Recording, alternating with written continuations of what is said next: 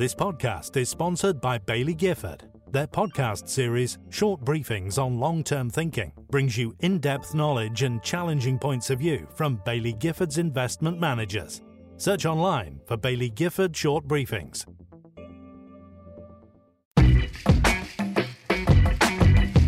Hello, and welcome to another edition of the NMA podcast. I'm Jack Gilbert, news editor, and today I'm delighted to be joined by the Chief Executive of Embark, Phil Smith. Phil, thanks for joining us.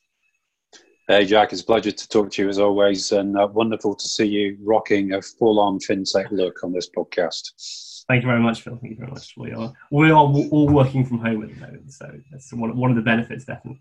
Um, so, so Phil, obviously, you're coming off the back of a, of a fairly fairly busy 2019, in which you acquired two platforms: the Alliance Trust Savings Advice Book and the Zurich Wrap platform in addition to a fundraising from four fund managers and alongside a, a fundraising from FNZ. And now to top that all off, you've had a, a global pandemic to cope with. So I can imagine you've had some fairly no, late nights uh, managing all of this. Uh, yeah, it's uh, like it's been a, a, unique period. I think it's the best way to describe it, Jack. Uh, no one would wish a pandemic on uh, on the world, and uh, let alone any single country. but I've got to say, I think we're we're pretty much in line with most of financial services in the kind of method of dealing with that. The focus on client execution rather than self interest has been high. I've been really impressed around the market uh, with the move towards uh, well-being for employees as well, and uh, and really the, the ability to to adapt. Um, we were in a in a very fortunate position when uh, this stuff all kicked off because we'd spent many years building a cloud-based infrastructure uh, as you know, we have a platform which doesn't require wet signatures and uh, is highly straight through. Um, and we have the kit for our troops to take calls from home as if they were in the office. So that, those kind of past investments really paid off for us. Uh, but really, the ability to handle it all was driven by the attitude of our people. Uh, mm-hmm. They've been first class throughout. They've uh, worked flexibly. They've put in the hard yards to keep their colleagues whole as well as themselves. And uh, that's really been what it's been all about for us. Uh, we certainly haven't missed a beat in terms of operating performance uh, and service levels. Uh, we've never had to turn the phones off and, and all that good stuff. Uh, we've been uh, smooth throughout. And, and actually, surprisingly, our business volumes, uh, writing gross and net new business, have been in the norm category, as has normal transacting. So, whilst it's been a bit of a change, it's, it's actually been quite a nice change in some ways. Mm-hmm um, because it showed that our BCP plans work, our, our, tools work, our execution work, and that our staff are fully committed. So uh, mm. I'm actually very happy. Yeah, interesting. I, I, guess on the on the technology side of things, so you you were quite one of the later platforms to actually join the market. I guess you you formed it. Was it 2013 you came into the market? But 2013 we started Embark, and it was only really in 2015 when we started using our platform tools first yeah. with Nutmeg and then 2017 before we first touched the IFA market with them. But I guess you know if, if you compare yourself to other platforms out there, other pension administrators as well. I mean, a lot of those businesses have been around for, for, for decades, really. Um, oh, oh, yeah, I, it's a jumping a Jack. Yeah, I mean, we, we had a great advantage of having a blank sheet of paper to think about the infrastructure. And uh, we, we entered at a time when technology had evolved enough to do cloud based uh, server storage, to do soft phones, to do um, kind of mobile transactional capabilities and and uh, electronic signatures. So we just embraced that very early on. We were very very fortunate in our timing. Mm. And if we look at the, the, the situation during lockdown, obviously you've had to cope with the pandemic itself, but it's also my understanding you've actually advanced or um, advanced the, uh, the, the platform Advance as it's now known. Um, and, and, migrated uh, the the old Zurich platform onto a new front end. Uh, is that, is that yeah, it, yeah, so uh, a big part of the uh, really positive deal we did with Zurich was to remove all branding activity.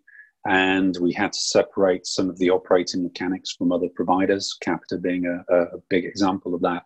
So we couldn't make the deal complete without a major degree of change, and particularly around tech and ops uh, and the workflow processing of what we do, but really, really branding as well. So we uh, we put five months of sweat into preparation as a joint team, um, and put ourselves in a point of res- readiness where we could turn off the Zurich systems uh, on the tra- last trading day before completion. We did that at 5.01 in the afternoon. Uh, we switched back on again at 12.01 the following morning, having transferred uh, everything effectively uh, branding, uh, all of the artifacts of the platform, a lot of the workflow processing on the front end. We changed the uh, order routing on a lot of the ops processing and successfully communicated electronically with the whole client base and their IFAs during that window. Uh, and it went incredibly smoothly. Uh, now, would I choose to do that again in a period of, of lockdown? Absolutely not. Um, but it was a necessity to get uh, things done. And, and again, it's just another sign of if you're focused, you know what you're doing, you have the experience of doing it, and you communicate well and plan well, uh, you can achieve many things. You don't have to be in a physical office to do it. Did you, um, did you think? Did you think that was there just discussion saying you know because of lockdown, because of coronavirus, we shouldn't do this. We shouldn't go ahead with this front front end migration. Oh, absolutely. So uh, on a daily basis, you're always looking at the go no go decisions on these kind of transactions. Uh, given the consumer scale of the now advanced platform, we talked to the FCA to get their views on on uh, change and migration during the process. They were incredibly helpful, got to say. Uh, and equally flipping away from Zurich, we were having similar conversations and similar data reviews on our ATS activities, which we, we have taken a different tack and paused a lot of the change on ATS. But that's largely because the a number of the ATS client activities are of a brokerage nature. So the big determinant there is putting clients through a trading blackout period whilst you uh, kind of migrate and settle from system to system. And that we felt was a step too far in the heat of, uh, of the lockdown to uh, put consumers through that risk. So we, we talked to the FCA about it and our counterparts at Interactive Investor and put a no-go decision on some of those migratory points, which we'll do in subsequent weeks to come. Uh, mm. But if you put if you put consumers first and you use common sense as your filters and you review your decision points every day in the run up to these things, and crucially you're not frightened to change your mind, then uh, these things tend to go okay. Mm. Mm. And and I guess were you thinking kind of after lockdown now for some for most of that uh, ATS migration work? I think I think uh, I, uh, well personally don't want to drag us into the politics of it, but I think we'll have some degree of similar lockdown for quite a period to come just yet. So the market volatility that we saw in the early stages of COVID has gone away to some degree. So that that could well turn us into a position where we do start to uh, turn back on the migration taps for certain parts of the book, maybe not for others. Um, so it's not going to be a case where we wait for COVID to be completely finished because that's not realistic. Um, so I do think within the, the next couple of months we will have uh, turned back on and have largely completed the process if things stay as they currently are, Jack. Mm. And I guess for, for our readers, the advisors out there, obviously if you look at Embark, you know, there's a lot of different strands to it. You've got now you've got the Zurich platform, the ATS mm-hmm. platform, in addition to your obviously SIPP and SSAS business, and then the the the the, the original uh, Embark platform itself. Um, can you talk a bit through about how all these different strands are going to work for, for your advisor clients out there? Sure, yeah, not not a, not a problem at all. So uh, there is method to the madness of all the things that we uh, we've been doing over the last five, six, seven years. I mean, what we set out to do in 2013 was to build a multi-channeled, uh, multi-tenanted platform capability that was really rich in its pension functionality, but could equally deliver the utilities of general investment accounts, ISAs, and the ancillary pieces that come with that. So to, to do that and do it really well, you need a solid technology partnership. We have that with FNZ, and that's the core of our tech stack. But you also need deep pensions expertise, and that's why we uh, built a position as the leading SSAS provider in the UK. That's very much a high net worth product set that's important to sophisticated investors, and we are the market leader, and it has a place. Our full SIPP offering, equally important. It's uh, a fundamental to forward retail savings that you have the capabilities for all affluence levels. And as I think you recall, Jack, our, our SIPP product is relatively unique in that it can be used at a very simple level for a mass retail investor in a nutmeg or, or somewhere like that, right the way through to the most sophisticated ultra high net worth who wants to use complex investment instruments as a natural and suitable part of their portfolio. So we're right up there, and uh, I think if we had uh, the football league doing stats on uh, full SIPP levels, it's a close race now between Curtis Banks, James Hay, and uh, Embark as to who the, uh, the largest player is by volume of clients. Uh, I think we have the better momentum of the three, but uh, obviously they've been in the game for decades. We've only been in it for seven years. Um, if so, if you put that, then that's being deployed through technology back into the Wrap platforms, and we have the Advanced platform and the Embark platform. The differentiation is really, really simple. Advanced is our IFA full service offering. That's where we'll put the maximum service proposition and capability to the IFA market because that meets the majority of the needs. There are, however, selected uh, IFAs who want to have a more bespoke white label solution or a supporting PSP approach. And that's where the Embark platform, our original capability sits, because that is a lean, mean platform designed to provide uh, background engineering rather than full client experience. And they sit together using similar technology components that is deployed differently. And each of them lean on the pensions expertise of the other parts. And as do the, kind of bespoke pension businesses, they will over time pull through the brokerage capabilities of the Wrap platform. So they intertwine with each other quite mm. strongly. But really, building this complexity was all about having the uh, uh, IP to deliver services in the range of ultra high net worth right the way down to retail clients through execution only guided or advised delivery into each of the big four channels that one wants to participate in. So mm-hmm. IFA is very important. Retail banking is also important to us. D2C as a provider of services is important to us. And the workplace savings arena will increasingly become important. Mm. And all of the things we've been doing are just building blocks towards that kind of strategic fulcrum. Mm. And I guess the ATS acquisition, well, it's the second last acquisition. Is that going to sit more on the uh, Zurich, the advanced side? No, no, it's all gone onto the Embark platform. Um, and it's very, very brokerage rich in its capability. And, and the rationale for that transaction was pretty much to enhance our brokerage capabilities. Uh, and we bring that IP back through all of the other strands, as I mentioned. Hmm. And I guess looking at the platform market itself, um, Phil, obviously, I think it was in a probably a state of flux before coronavirus happened. We've seen, well, I guess largely driven by yourselves, the, the pace of acquisitions have increased in, in 2019. But there have been obviously some firms put themselves up for sale, and, and I guess there's been more activity in previous years in the last 18 months or so. Um, coronavirus is obviously going to have a huge impact on all markets, on all sure. sectors. How do you see coronavirus and the, how do you see the platform market coming out of coronavirus? Do you think we'll see a different world than the one we saw at the start of 2020? Yes, I do. Um, but I think it'll take a little while to emerge. So I think uh, Q1 stats, looking at the, some of the industry commentators, suggest uh, what I think is accurate. The, the, platform market held up very well in AUA terms and, uh, and flows. Um, I think we will see a slowdown in retail savings. It's a natural consequence of the economy uh, hitting a recession point, and savings, particularly ISA and GIA leaning platforms, will suffer more than those who are long term savings, i.e., pension SIPPs. Uh, but I think we will see a slowdown in net inflows into the platform world unless there's another trigger from elsewhere that we can't yet see.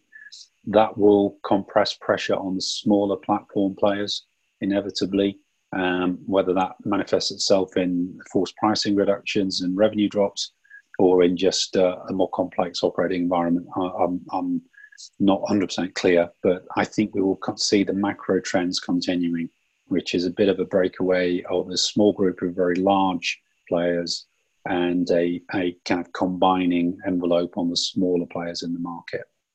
As, you mentioned, from an M&A point of view, uh, I would I would imagine that we're going to see two, possibly three um, newsworthy trades in the platform space during the course of 2020 uh, being announced. Whether they complete in that timeline is another matter, but I think we will see some trades getting done, and particularly combination trades. Mm you, in terms of trades themselves, obviously, you know, you have completed two acquisitions fairly recently, and that is something a lot of platforms have not done. Um, do, do, you think that coronavirus itself is likely to really um, kind of defer those trades, or do you think they can be still possible during this time?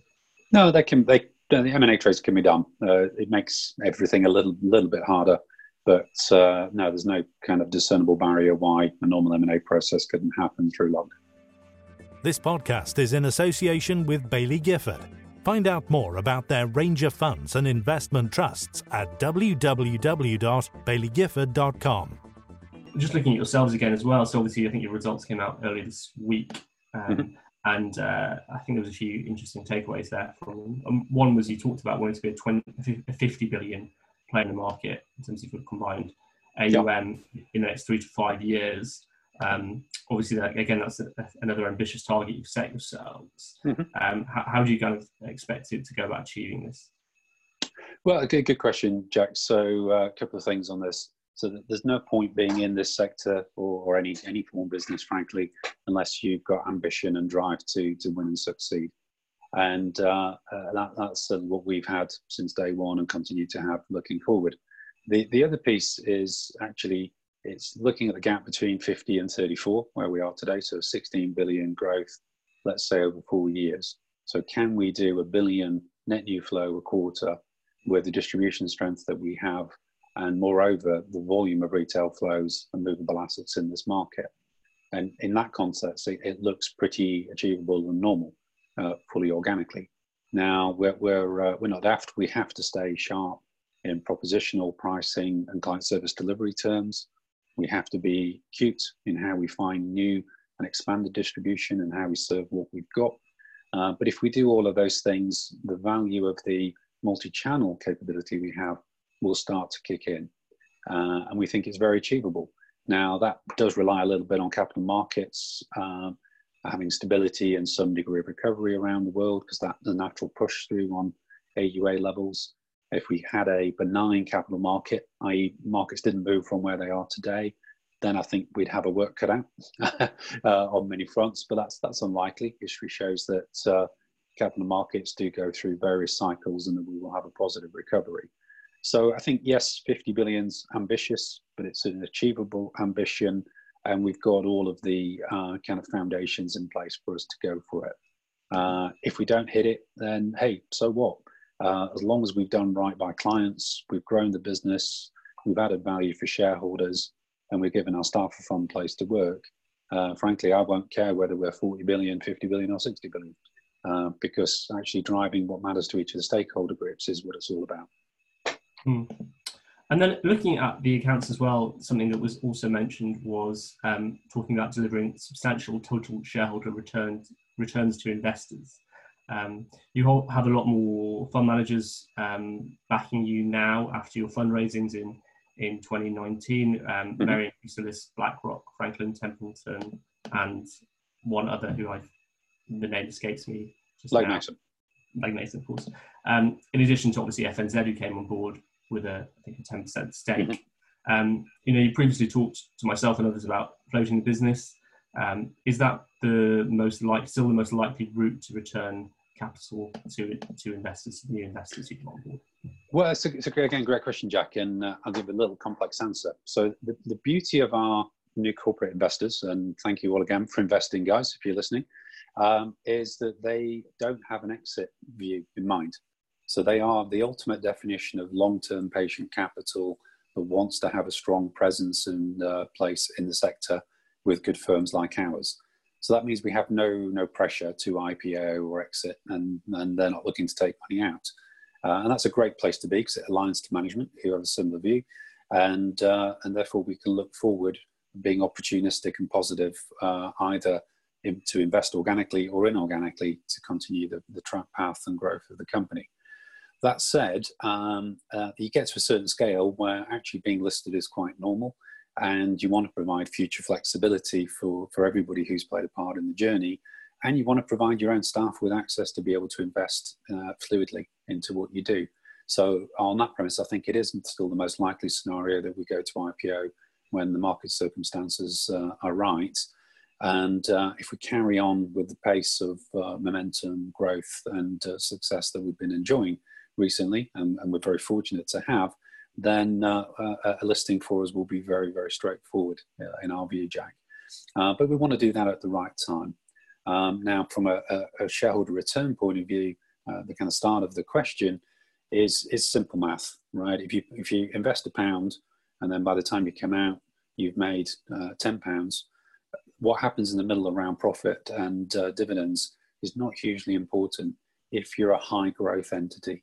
And that's, that's what we are from a stock point of view. We're a high growth tech entity, and the returns for shareholders are driven by that rather than by dividends or free cash flow. Uh, and that's why these guys were very, uh, very, very quick and very happy to invest in us. Mm. And on, I mean, on, on the dividend front, I mean, do, do you think that that is something that you might introduce at some point? I mean, is there is there any kind of date on on, on when you? Like if we list, yes, inevitably it's a natural part. If you're a listed entity, you have to show dividends as part of the overall return package. And uh, and look, we've got the ability to do that today, and to provide free cash flow to do that uh, increasingly going forward. Uh, we haven't taken a dividend since we started, and we don't have that on the agenda. So I don't see it in 2020 uh, unlikely in 21, but if we were to list, it would become part of the, uh, the storyline. Mm. And I guess looking at your backers as well, I mean, you kind of talking about having that flexibility on board from from those guys with no real clear exit date or strategy from them. Um, I mean, was that part of the reason you chose to partner with fund managers rather than say a private equity house who, who often uh, you know they have set dates for when they want to return their capital at a, at a macro at a macro level yes so uh, as uh, as a business which has enjoyed its freedom and independence to to a high degree, uh, you you want to find investors who are patient and strategically aligned. So there's something in being invested. It's not just about money. It's it's actually about involvement and engagement. And with a with a number of those investors, we collaborate in the market together as well as having shareholdings in Embark. Um, BlackRock, you know, and ourselves have been very active on a number of fronts, and uh, I really enjoy working with the BlackRock guys. Uh, we do most days. Uh, but likewise, Legg Mason, um, fabulous people to uh, spend time and work with. They have some great investment product that uh, they really haven't really leveraged in the UK just yet. And uh, if we can help them do that, we, we will. And of course, FNZ are intrinsically kind of embedded partners in the Embark story, and uh, we, in our small way, in theirs. Mm. Great stuff. I guess kind of moving uh, towards a close, I think obviously we're talking about yourselves and, and, and how you've been managing this, but obviously the situation we have ourselves is having a huge impact on your clients, advisors out there. Um, just wondered what your thoughts are on, on the advisors who were likely to come out of kind of the coronavirus situation in 2020 and what is, you know, inevitably a very challenging year. The one, the which of the IFAs do you think will come out kind of on top and and, and uh, coming out well on the other side, and, and which of those ones do you think might be the ones who, who struggle? Well, it's an interesting question. So uh, I am going to cheat again and twist it a little bit, Jack. So I think on the on the winning side of the equation, I think the circumstances play incredibly well to those people who are consolidators and have the right model to, to be a consolidator. Uh, so whether we talk about Fairstone, AFH, uh, people of that ilk, I think they're going to do very well uh, in, in executing their existing strategies post COVID. Um, equally, at the same time, I think there are some large established players, so Tilney, Brewin, uh, and the like, who've got the scale to have invested in digital technology and deal with the turbulence that comes off COVID 19. I think they'll also continue to do very well and thrive in these markets. Um, the people who will have a uh, change smaller end players who may have been thinking about selling on, may have thought about retirement and all of those things. And I think uh, what will really be hitting home is uh, being a small enterprise is fine in a stable market. It's not so easy when the world stops and you don't have the investment capacity for technology, for operating cash flow support, and all the things that are required to be smooth in the environment. As much as you want to serve a client, you just can't afford to invest in those things. So that's the time either to get in, i.e., consolidate with somebody, or to get out by selling your enterprise to a, a, a full acquisition consolidator. So for me, I think in, in many ways, it just accelerates what was already happening out there. We'll see much, many more independent firms becoming part of larger hubs uh, or moving to the protection of a network um, to leverage uh, the capacity and need for investment and the coverage of regulatory costs. Um, so it is uh, it's a shame in many ways because it's a very healthy environment in the IFA space, having lots of small independents because they are innovating in their own way and they're, they're challenging the bigger players to keep uh, right and fair in terms of price and service delivery. But I do think we'll see a consolidation and less players in the market in summary. Mm, yeah, I'm sure that there will be some big changes kind of happening in the next the next few months. Um, and and then just finally, Phil, I think in um, in some potentially more positive news for, for yourself is um, is your beloved football team, Rotherham United. Aha, um, excellent. yes, um, yes. Slightly away from platforms. I believe that there might have been some some news or potential news that's going to happen uh, uh, with this. And, and, for disclosure, I think you Embark is the sponsor of Rotherham United. Is that? We have sponsored their shirts, yes, and uh, and been involved in supporting the club uh, largely because they're a community football club, uh, not because they're not a commercial enterprise in the traditional sense. So uh, we like their values as well as we like supporting them, Jack, and everything we've done has been aimed to help back up their community efforts back in in Yorkshire there. So uh, we've got a lot of time for Rotherham United. Uh, they're also my team. I do uh, obviously support them. And uh, we're sitting at number two in League One uh, at this point of the season when it froze. And I would uh, confidently predict that a ball will not be kicked by Rotherham United and we will be in the Championship next season once the EFL have ratified their discussions. So uh, another win for the Embark Group, being attached to a promoted football team yet again, uh, mm. is my hope. No stress of the playoffs either this year. Uh, no, no, no. It's uh, I may well be uh, found to be uh, ahead of myself, but I confidently predict we will be rolling into the championship next season with the smallest budget, but with the best financial resilience of any team in that league. Mm-hmm. That's good. Well, obviously, that might have to have an impact on your position in the platform Premier League as, as, as when that is announced later in the year as well, I'm sure. Well, the world's moved on, Jack, as you know. So uh, I think you've been uh, rather harsh on me. I think historically you've given me Burnley and uh, Huddersfield. Uh, whilst they're northern clubs, uh, I do yeah. like that element of it. But I think at the very least this season I should be up in the Newcastle or Manchester United kind of territory. Yeah, I think we've earned the right for that. Well, that's uh, you know obviously there's no lobbying involved in any uh, platform Premier League allowed, and uh, it's a very independent board that makes those decisions as to which uh, platform is, is which football club. But obviously, well, we'll, we'll I, I, I, hear you, sir. I hear, sir. All I can say is uh, we've done our bit to give you enough strands to think about.